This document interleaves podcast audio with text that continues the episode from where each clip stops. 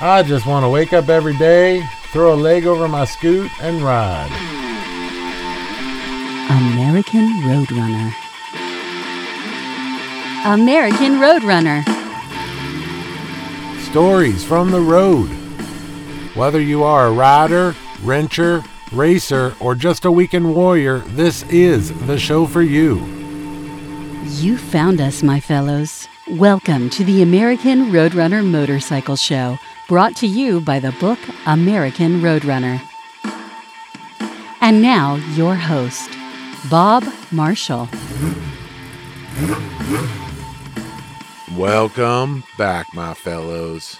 American Roadrunner Motorcycle Show. Yes, it has been a minute if you're keeping track. It's been a busy year so far. 2021 has just proven to be slammed, and I'm a little behind at putting these shows out. However, I did get a chance lately to sit down with our guest for today, one Miss Lacey Kendall. If you're from the Inland Empire, you will recognize her and her voice from 96.7 KCal Rocks, that super cool radio station we all get to enjoy here in the Inland Empire, i.e., Riverside, Purdue, all the cool places. I'm a big fan of Lacey's. I got to know her through some friends and family who also happen to be in radio. And boy, she had one heck of a motorcycle story, and I just had to capture it for y'all and play it for y'all. Let's think upcoming events. Um, I'm heading out this weekend. Gonna hop over to Grants, New Mexico. Over in Grants, uh, our buddy Andrew, Mr. AJ Wizard, has been kind enough to put on a nice little Memorial Weekend Memorial ride for our friend Robert. Uh, needless to say, Robert was one heck of a chopper dude. Unfortunately, he passed away a few weeks ago. I don't know all the circumstances for that, but Robert was always a good guy. I got to meet him a handful of years ago.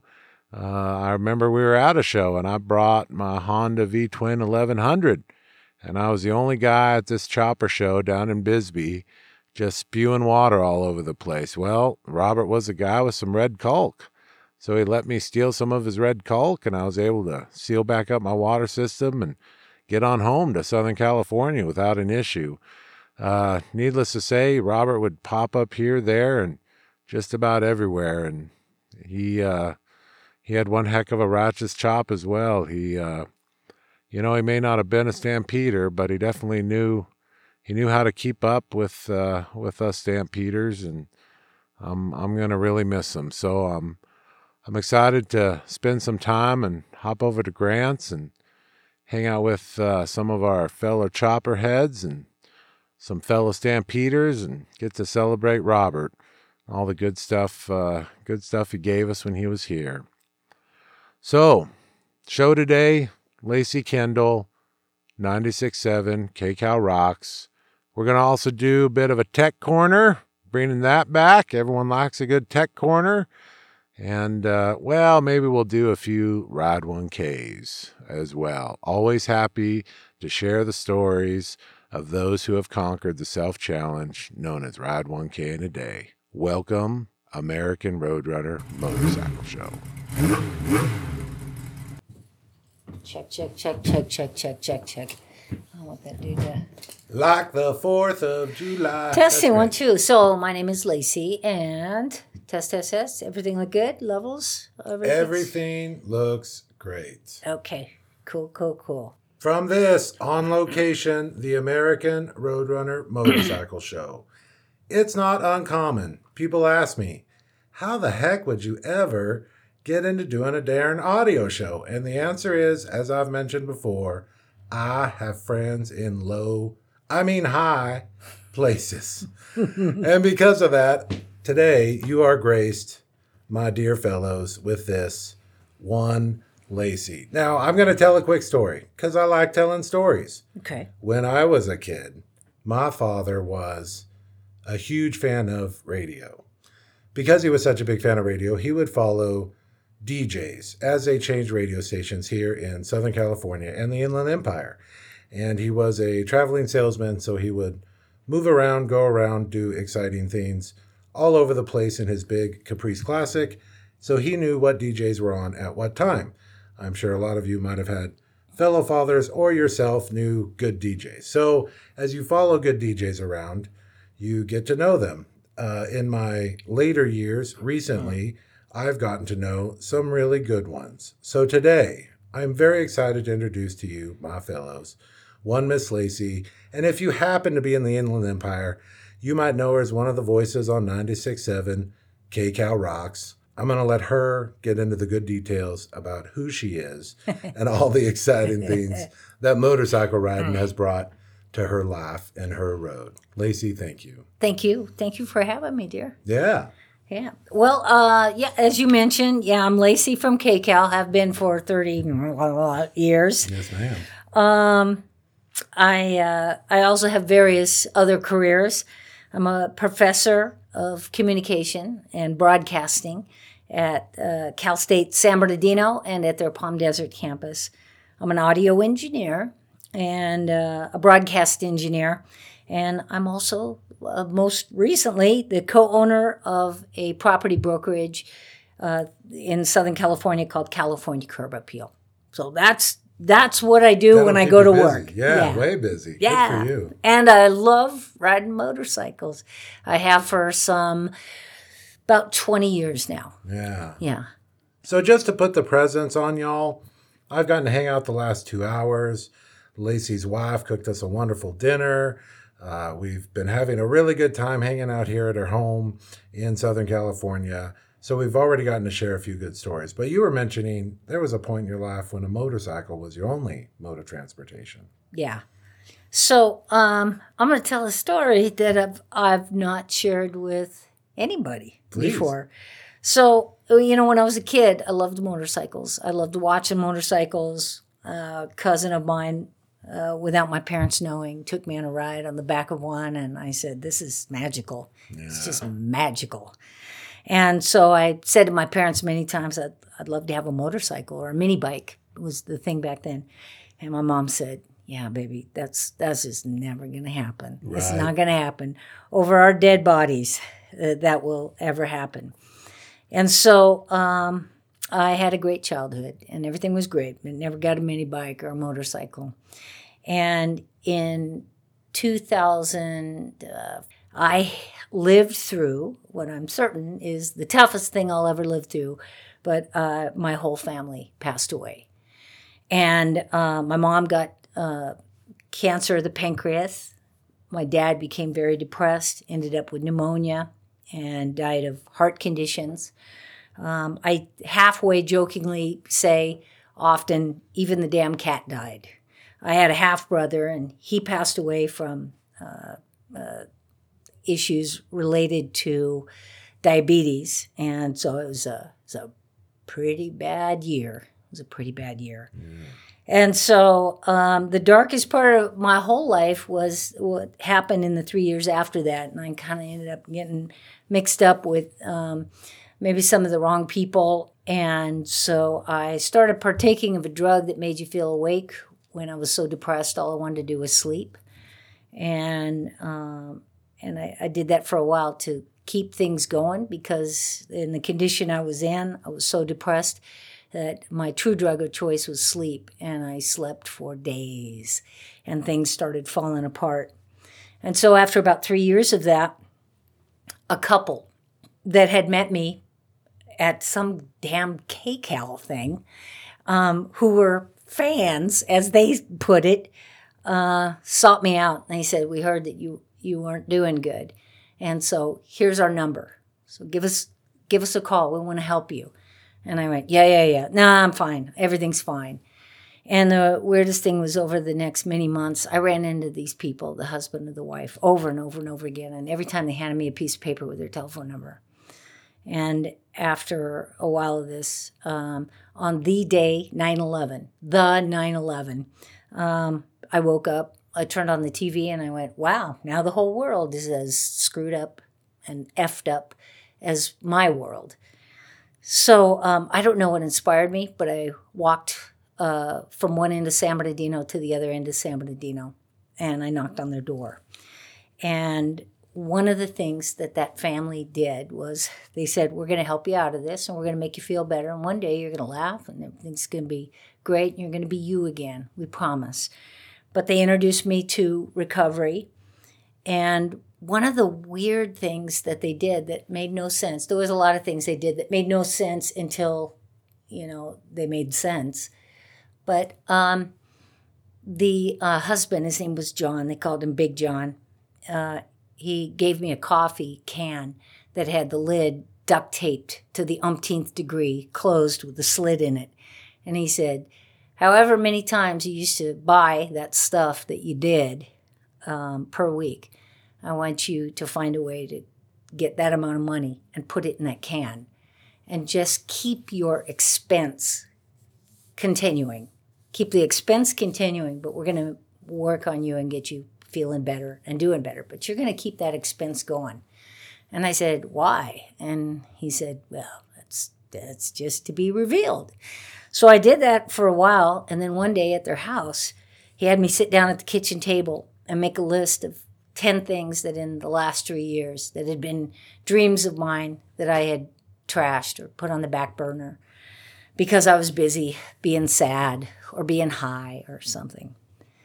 And so I made a list of 10 things that uh, I had wanted to do but but stopped wanting to do.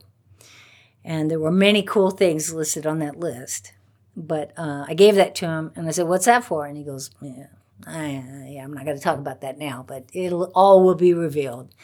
So I went on uh, with them for about a year and a half. They worked with me, and I was going to recovery meetings and getting better, making good friends, feeling healthier, getting healthier, acting healthier, going to church, all the good stuff and getting back into radio because I had told everybody at the radio station when my family died, I said, I'm taking a year off for uh, uh, personal uh, work. I'm sure, working sure. on me, but I wasn't really working on me. I was making I was making myself sicker, and I never went back. And when my year was over, I just I just never went back. So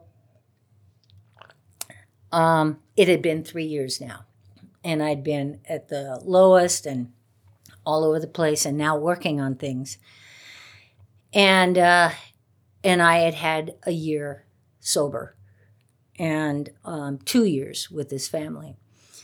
And one day I went to their house, and uh, I had a car that I'd had all this time, and somebody hit my car when I wasn't even in it and mm. totaled it. Mm. And I'd let the insurance lapse. yeah, yeah. It lapsed, and uh, and I knocked on their door and I said, "So what's the point in all this? Because everything's still fucked up." And everything's still a mess. There's no point in any of this. Two years and nothing. I'm still a mess. One idiot hits my car and I'm I'm tanked. And he said, "Honey, uh, would you go look under the mattress and get that envelope?" And so she walks in there and he says, I'm gonna give you a ride. And so I got in his van. We went to this little apartment I was staying in. He goes, Go get that stupid coffee can. So I got the coffee can. We went back to his house and um, and he said, Open the coffee can. So it was really hard to get open because he, like I said, he duct taped the shit out of it. Right. Okay. So we razor blades and everything else. Finally got in the coffee can and we opened it up and oh my god there was like uh, six seven hundred bucks in there. And i said well so what is this for? what is this for?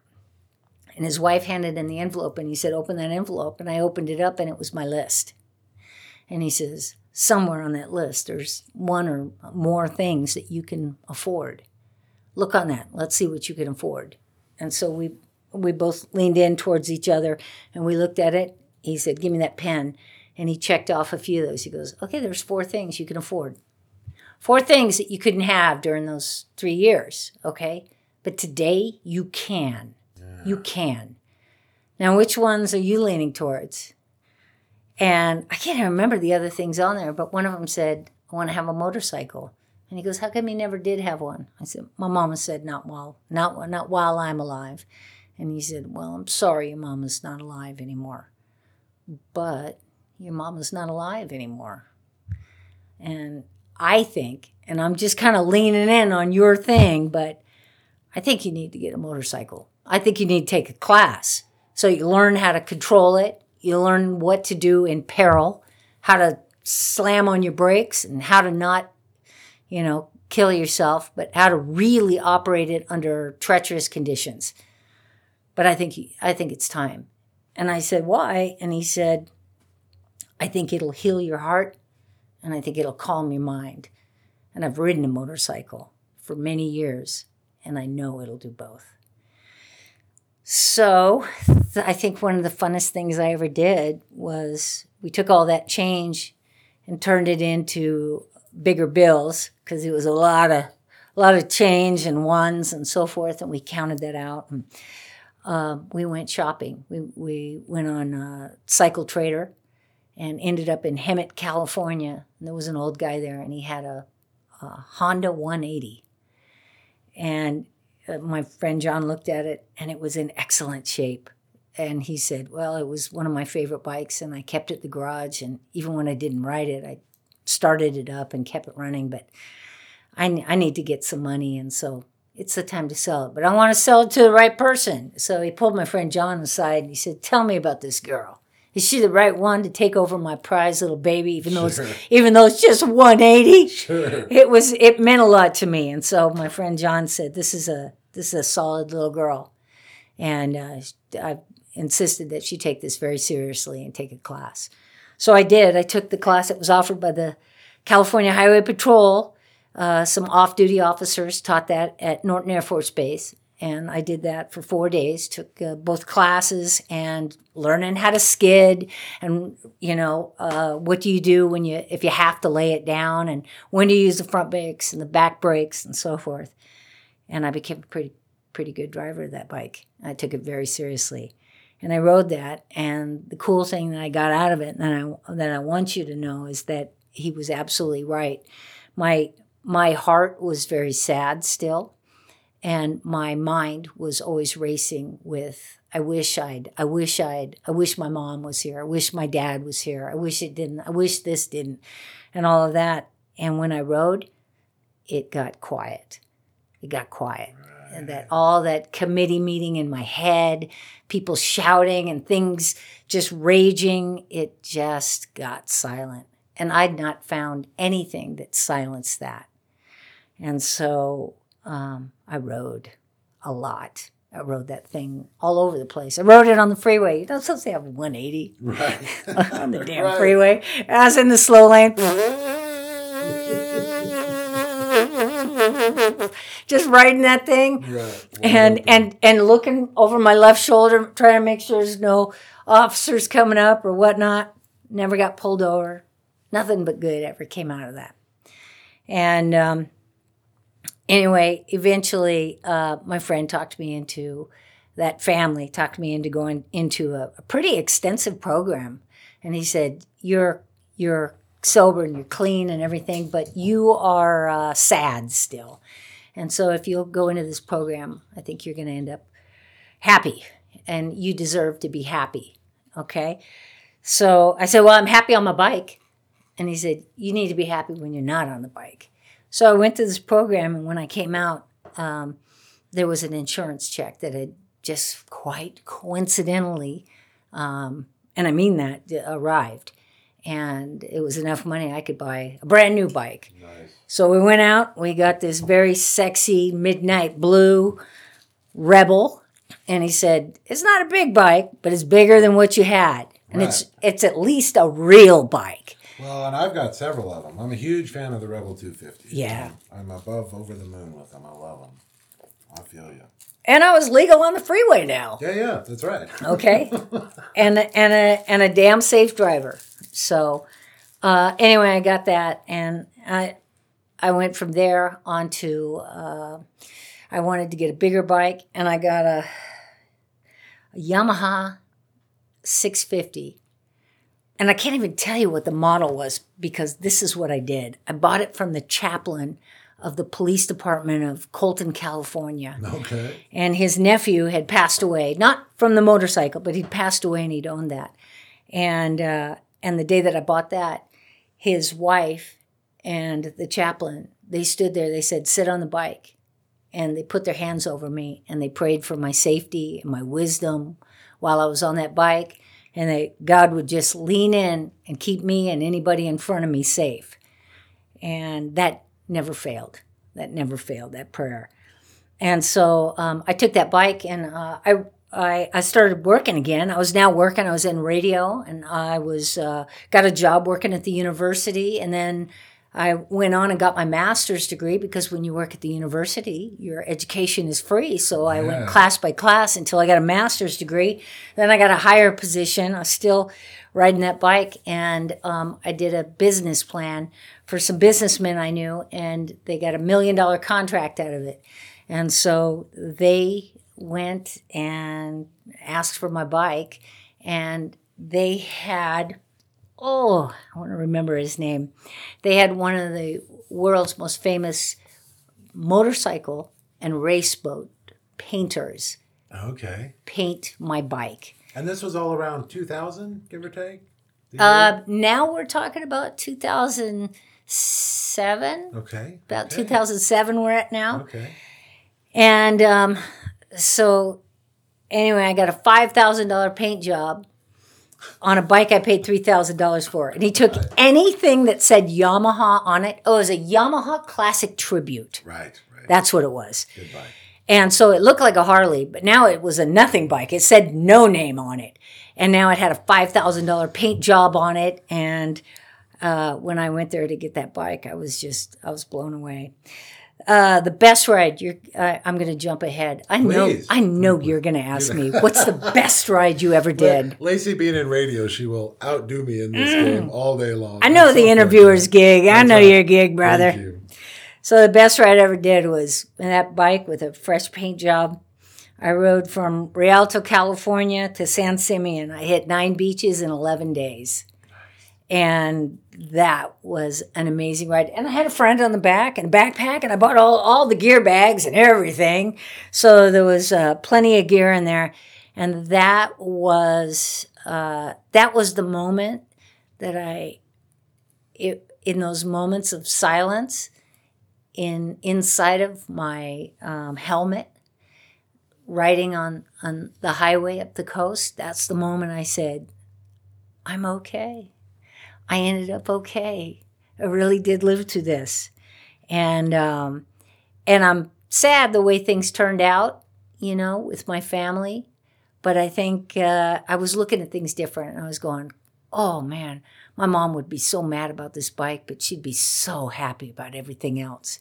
And the bike had driven me to that place in my that world that I was now in. That bike drove me there. I didn't drive it, and uh, and that that was it was just a, a a beautiful moment. So, what when you ask about bikes and what they mean to people, to girls who drive, or guys who ride, old people, young people, whoever Um, don't ride if it makes your mama unhappy.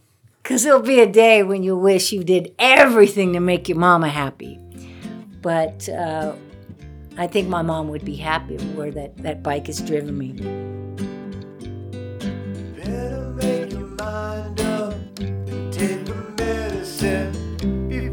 Change my mind and go.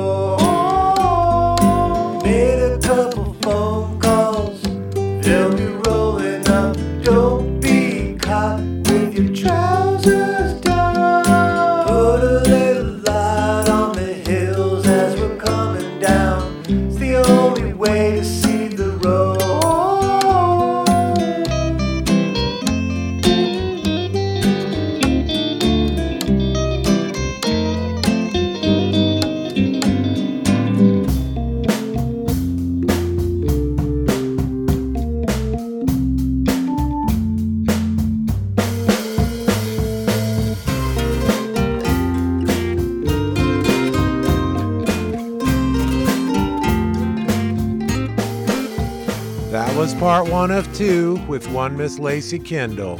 Tune in next time for the rest. American Roadrunner brings you a Roadrunner in the Headlight. One of our sixth annual riders crushed his second 1K this year on his 2019 Harley Davidson Road Glide Special, 1,012 miles in 15 hours, 58 minutes. Congrats on another one, Leo. Thanks for supporting the ride year after year. He writes, I've ridden this 1K exact route before, but this time it was for my first visit to the Sturgis Rally. That's right. After all the miles I've ridden, I'd never been to the rally. I wasn't sure what to expect, and I'm not really a crowd person. Ironically enough, with COVID, I had an excuse to distance myself if need be. I had no idea that it'd be totally simple to spend the entire week exploring alone. This makes my eighth 1K in 24 hours and my second for 2020. Special thanks to Ride 1K in a Day for making this fun. Well written. Glad you got to enjoy Old Sturgis up there. I know it's one of my favorite places. Congrats, Leo.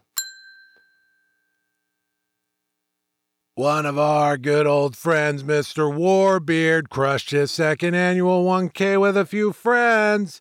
1,007 miles in 22 hours, 7 minutes on his 2018 Kawasaki Vulcan 900 Classic LT. I really enjoy his perspective on this ride. Not just this ride, but anytime you see him out tackling the challenges. Congratulations. Mr. Warbeard looked like you killed it. If you don't know him, you can check him out on the gram at the Warbeard or on the YouTube. He's got a nice little channel. So Mr. Warbeard writes, to be completely honest, this ride starts like any other epic adventure.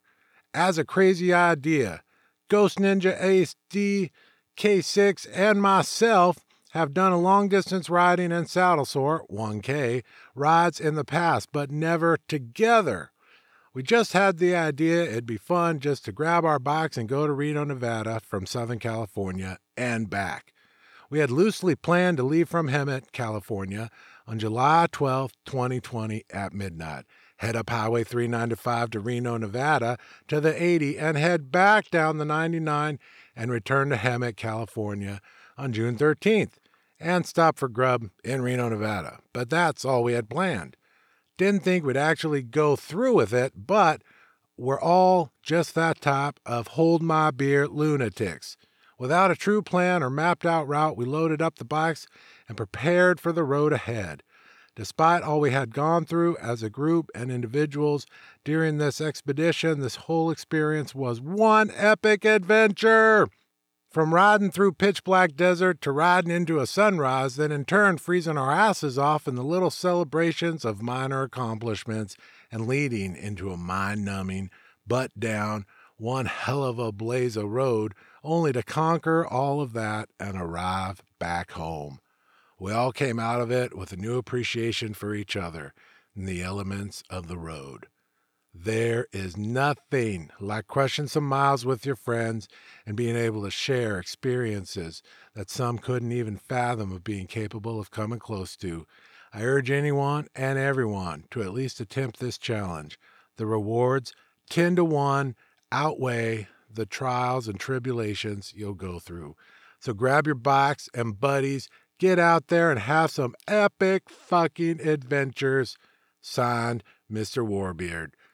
Congratulations, amigo Warbeard.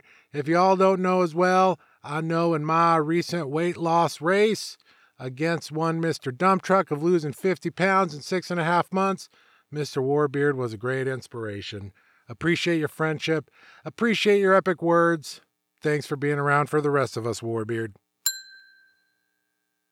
Let's get on over to D Boone underscore 96, knocking out this one plus halfway across the country as part of a coast to coast ride. 1,057 miles in 16 hours, 12 minutes. Also, 1,557 miles in 23 hours, 47 minutes. Worth mentioning. This is on his 2019 Harley Davidson Road Glide.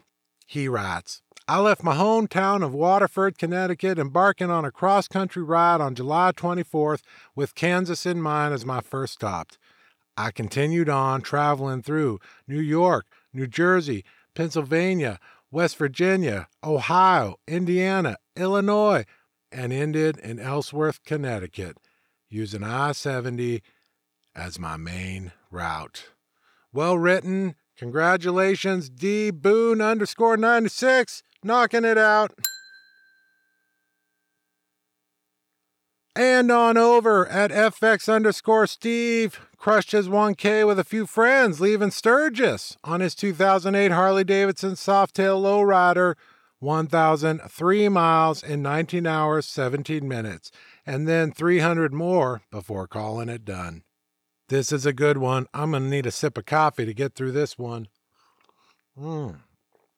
It started with having a killer time out at Sturgis which was 1,600 miles, two days ride to get there, along with a little sleep and a lot of late nights, and decided Tuesday night to take off before sunup Wednesday. The plan was to see how far we made it before we were too tired to get a hotel along the way. None of us had more than three hours sleep that night. Got up, got ready, filled up in Sturgis just after 5 a.m., and took off. We were in Wyoming pretty quick. Stopped for breakfast and a gas top off. Ran into a buddy from back home riding solo with his wife on the back, and he ended up tagging along. Kept on going through Wyoming, and man, that took forever. Another sip of coffee. Mmm. Dropped into Utah finally and rode around Salt Lake City down 189 around Deer Creek, Resi, which was pretty dope and led to a bunch of downhill fast paced sweepers that we were able to rip through. Onward to Nevada, we stopped in Mesquite, Nevada at 11 p.m., where we thought we were going to get a hotel. That was our 1K mile marker, and after some shitty McDonald's sandwiches, we decided to push on home for another five hours to avoid the next day's heat. Vegas came quick and easy. Primm was the same. After that, started to get hazy, and we started going into overdrive but we made it to our last stop in Yermo, California after a hot ride through the Mojave at 3 a.m. and nailed the last 80 plus miles down into San Bernardino at 4:50 a.m.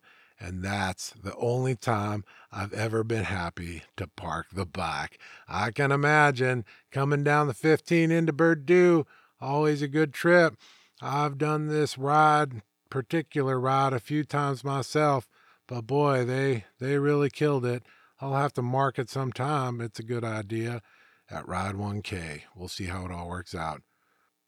Mr. FX Steve, congratulations. Thanks for sharing your story with us, getting from Sturgis to Old San Bernardino and such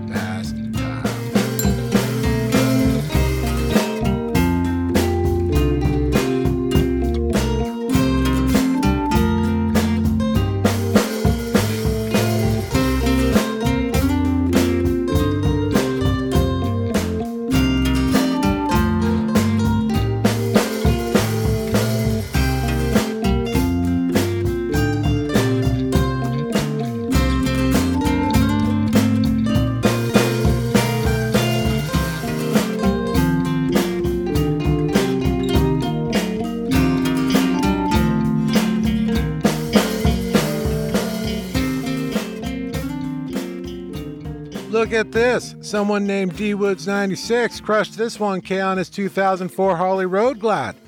If you don't remember D Woods 96, he might have a cool little podcast, The V Twin Life, that I happen to be a guest on lately. Old Mr. D Woods 96 did this 1,014 miles in 19 hours, 8 minutes. He writes, What an adventure! I will do it again going from Port Angeles, Washington to Missoula, Montana, over Lolo Pass and down to Kuna, Idaho. The weather was awesome. I had family down there I was going to hang out with for a week, and we had an awesome time. Almost ran out of gas past Coeur d'Alene, Idaho. Missed my exit, but luckily I found Lake Ross General Store about 15 miles later with the gas light on. 4.5 gallons of gas in a 5 gallon tank. Got wet over Lolo Pass in 90 degree heat.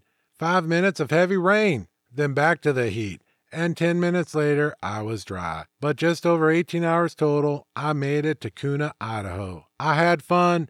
Doing these 1K trips is not as hard as many think. Give it a try. You will see.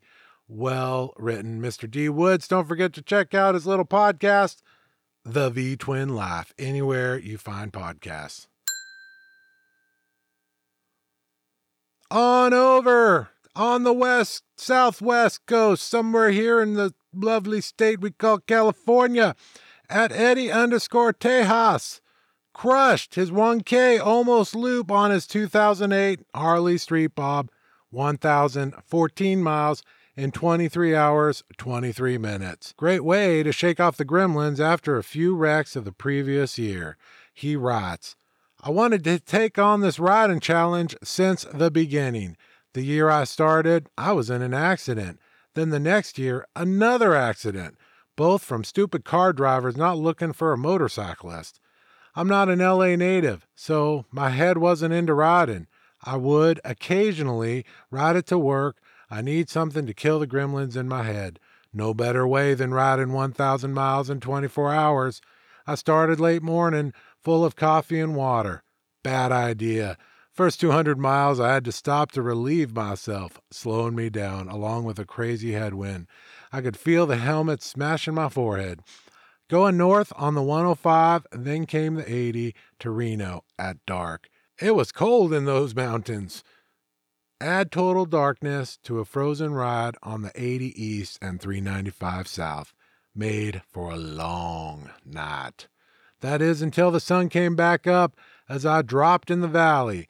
Now that I could see again, I dropped the hammer to make sure I completed the challenge in time. I was hoping to make it a full loop, but I learned a valuable lesson. Get a saddleman. Harley seats suck. My old ass had to stop and rest it.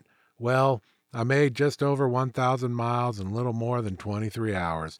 I plan to flip the loop and see if I can't make it better time. The gremlins are gone. I'm sitting here, knees, hands, and butt aching, ready to do it again.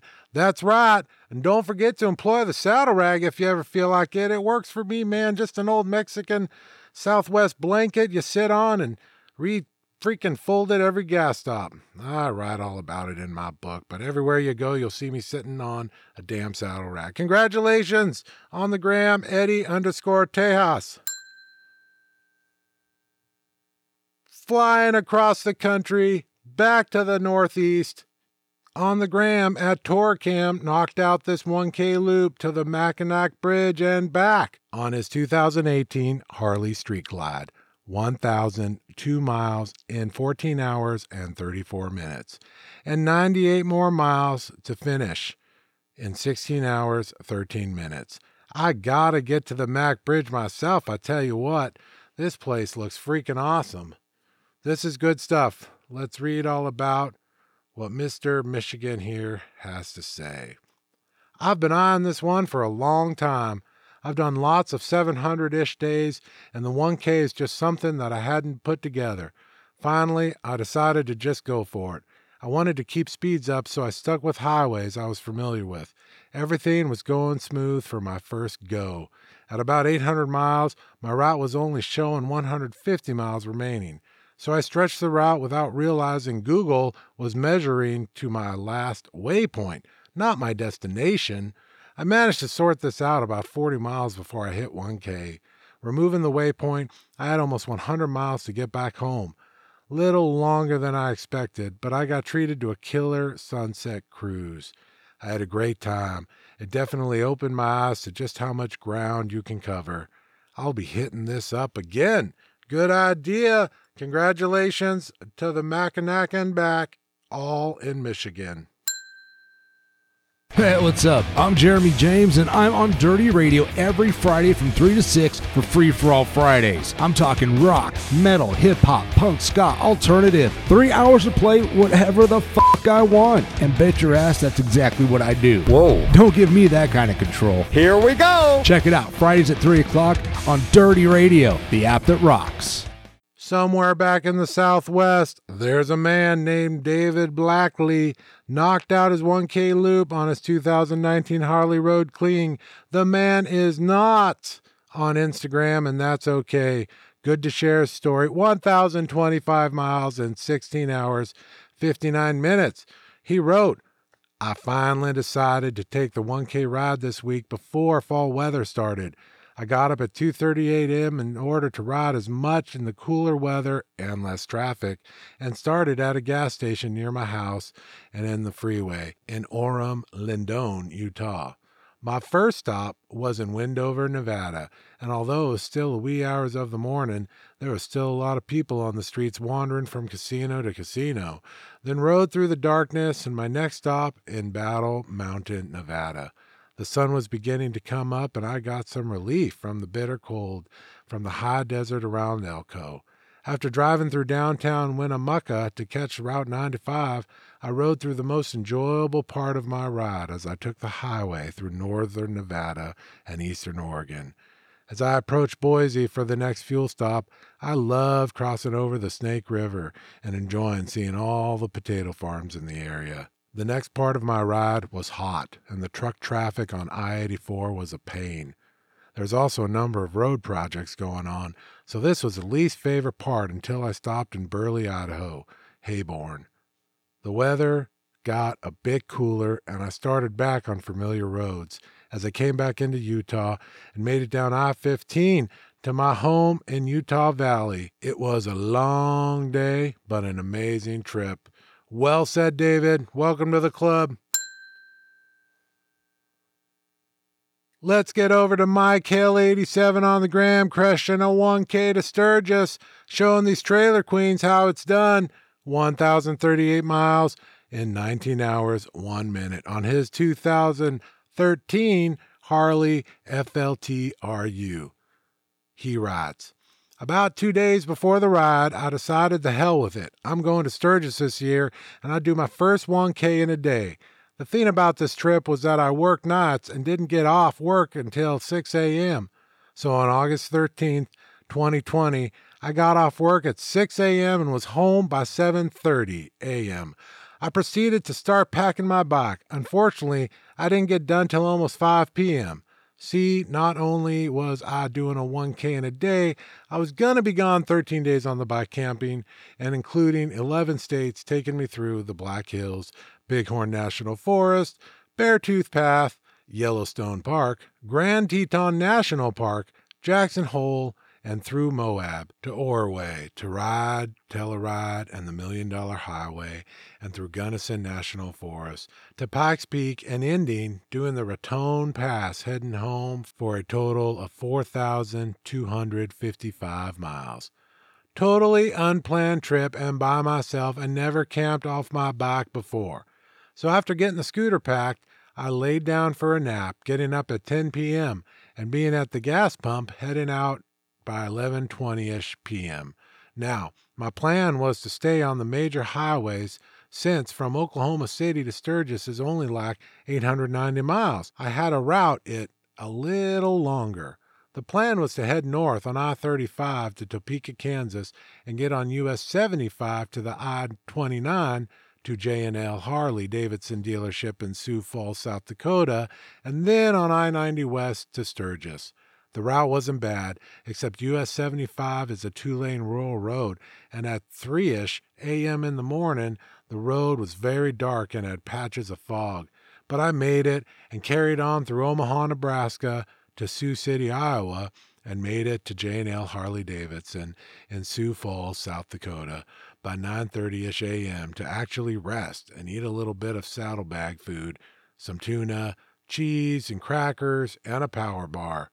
After getting charged up, I headed west on I 90 to Sturgis, made it 90 miles down the road for another fill up, and then, after 77 miles, I had to fill up again due to the wind on I 90. I used 2.9 gallons. I wasn't going to make it very far on those miles per gallon. I made it past the Badlands. Well done, sir. Welcome. Congratulations on getting out and enjoying these Americas. You're totally rocking it running on road. MyKale87 on the gram. Welcome.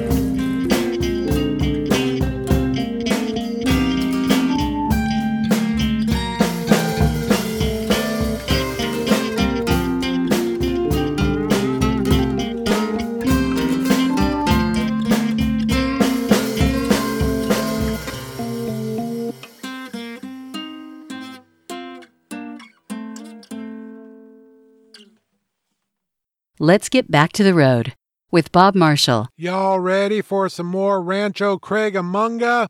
Breaking our records for most consecutive rides. Five. So he rents a 2019 Harley Electra Glide to get it done. Makes sense. After all, he did blow his motor twice this year on our rides. So day one, 1,008 miles in 14 hours 46 minutes. Wow, that's fast. Day two, 1,010 miles in 14 hours 38 minutes. Even faster.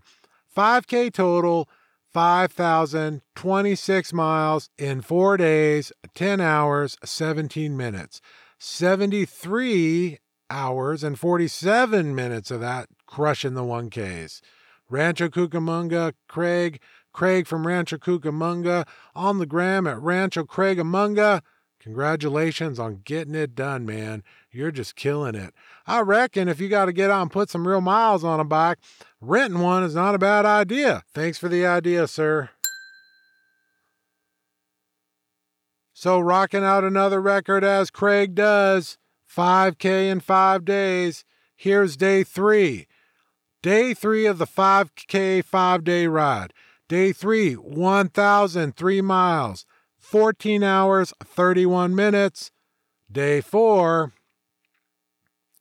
1,004 miles in 15 hours, 46 minutes. Again, 5K total, 5,026 miles in four days, 10 hours, 17 minutes.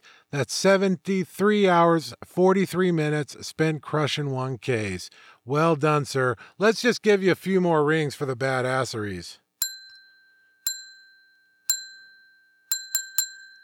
Day five of five. Here we go. Rancho Craigamunga, final 1K ride on his quest to crush 5K in five days.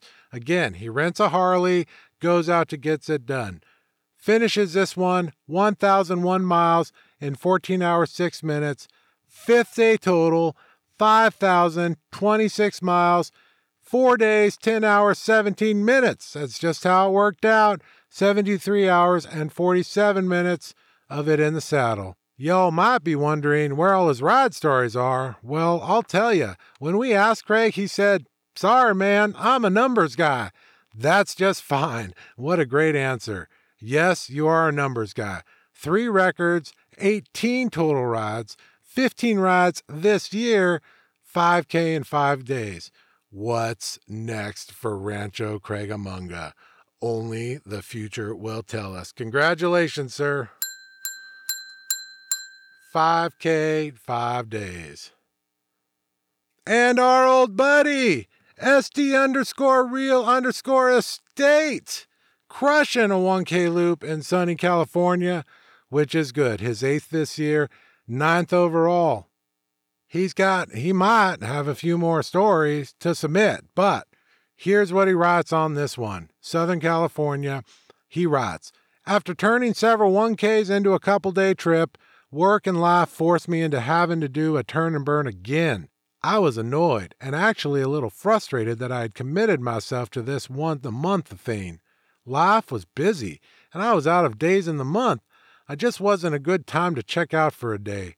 Just after the first gas fill, I was getting on the freeway, and that all went away. And I was immediately reminded on exactly why I committed myself to this once a month thing. So I would prioritize the important shit. The smile hit my face, and it stayed there for the better part of the entire day.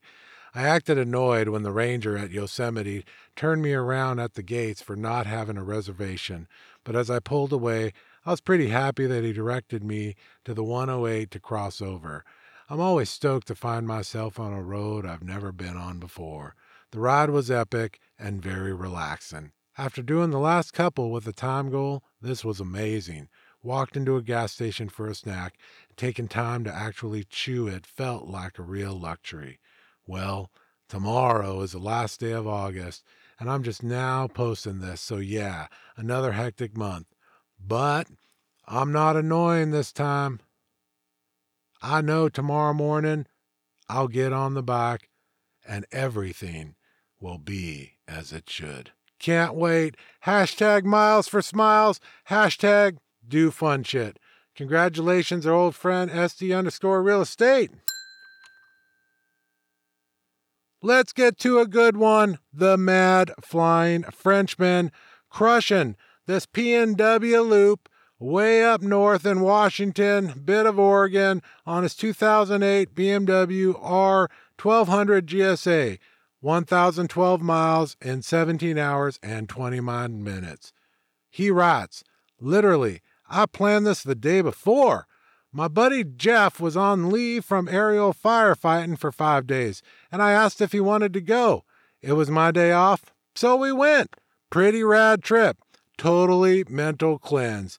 I can only imagine. Congratulations at the Mad Flying Frenchman on the gram, crushing a 1K. Let's get to a good one. Rider one of six. This sounds pretty freaking epic. From here in Southern California, up north and back again. This one's at the rider underscore mu underscore 142, crushing the 1K loop with a few buds. 1,051 miles in 22 hours 50 minutes on his 2007 Harley Street Bob. Riding through hot Mojave Desert started at midnight to the early morning, watching the sunrise from the western Nevadas. We rode northward on the loop and back to the 50 west down Highway 395, greeted with the smoky air from the nearby fires. We rode onward towards night, making good time. We made it under 24 hours, six Harley Davidsons, and one Yamaha 1,000 miles. Congratulations, y'all. More to come. Rider 2 of 6 at Bust underscore Buster, crushing a 1K loop with his friends, 1,049 miles, 22 hours and 46 minutes on his 2017 Harley 48 Sportster. He writes, To think I'd take my Sportster with a 2.1 gallon peanut tank for on a 1K ride, but it was all worth it. Riding through the Mojave Desert in the early hours of the morning was awesome. To end up at Area 51 Alien Center right before sunrise was amazing. Finally found out how many miles per gallon my Sportster does on the highway. So glad I brought a two gallon reservoir for emergencies. Filling up 14 times at a gas station and five times on the side of the road due to low fuel was funny to me. Felt like I slowed down the group, but it helped to get a stretch in by stopping more often. Driving past Mono Lake was an amazing experience. Lastly, to the final stretch home as time was ticking was a rush. Good wake up call, getting back on the road, start gaining miles. Would most definitely do it again, an experience I would never forget.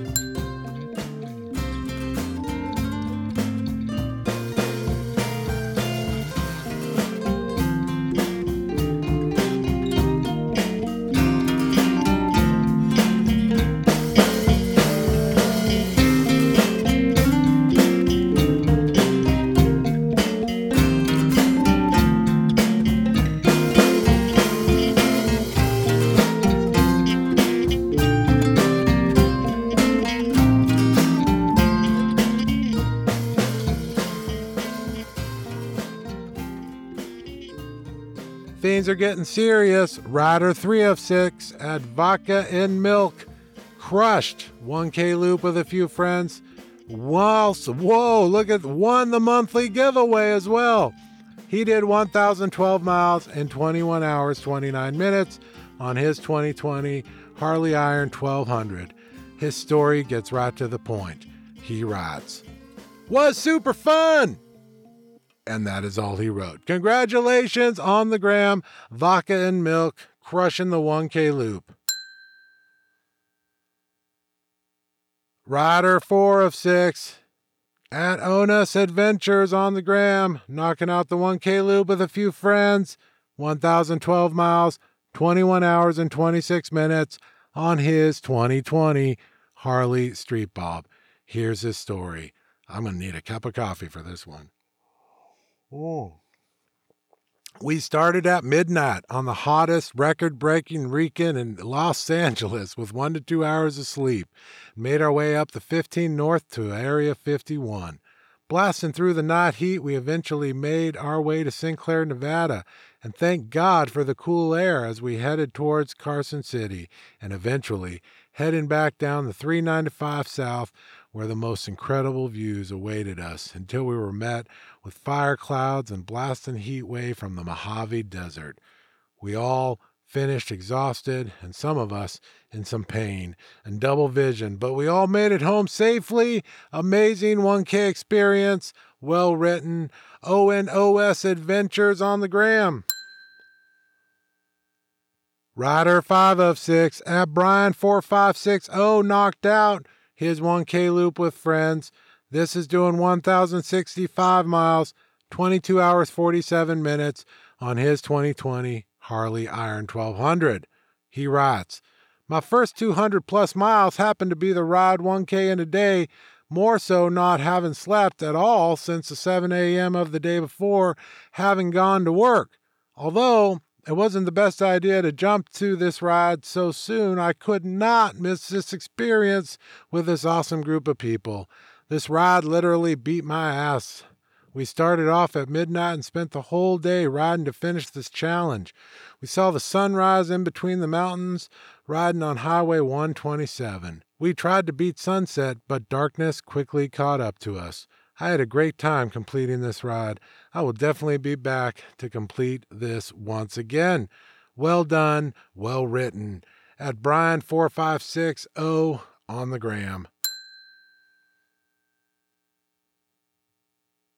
Let's get to Rider 6 of 6.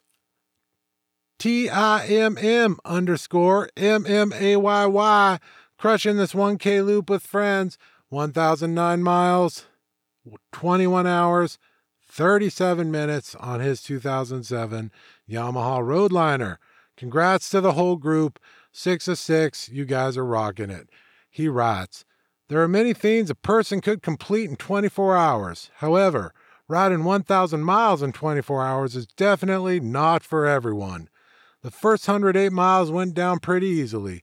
The last 200 miles kicked me pretty good, and I barely made it home due to a rocking mix of dehydration and overall fatigue. Thanks to the support of my group, I made it home. Doing 1K in a day is a way to become one with your bike. Boy, that's an understatement. Welcome to the group. Hey, what's happening? I'm Jeremy James, and my new show is coming to Dirty Radio. Kick Rocks, the hip hop alternative. So, yeah, it's an alternative hip hop show. Rap rock, rap metal, old school rap, underground hip hop. Hey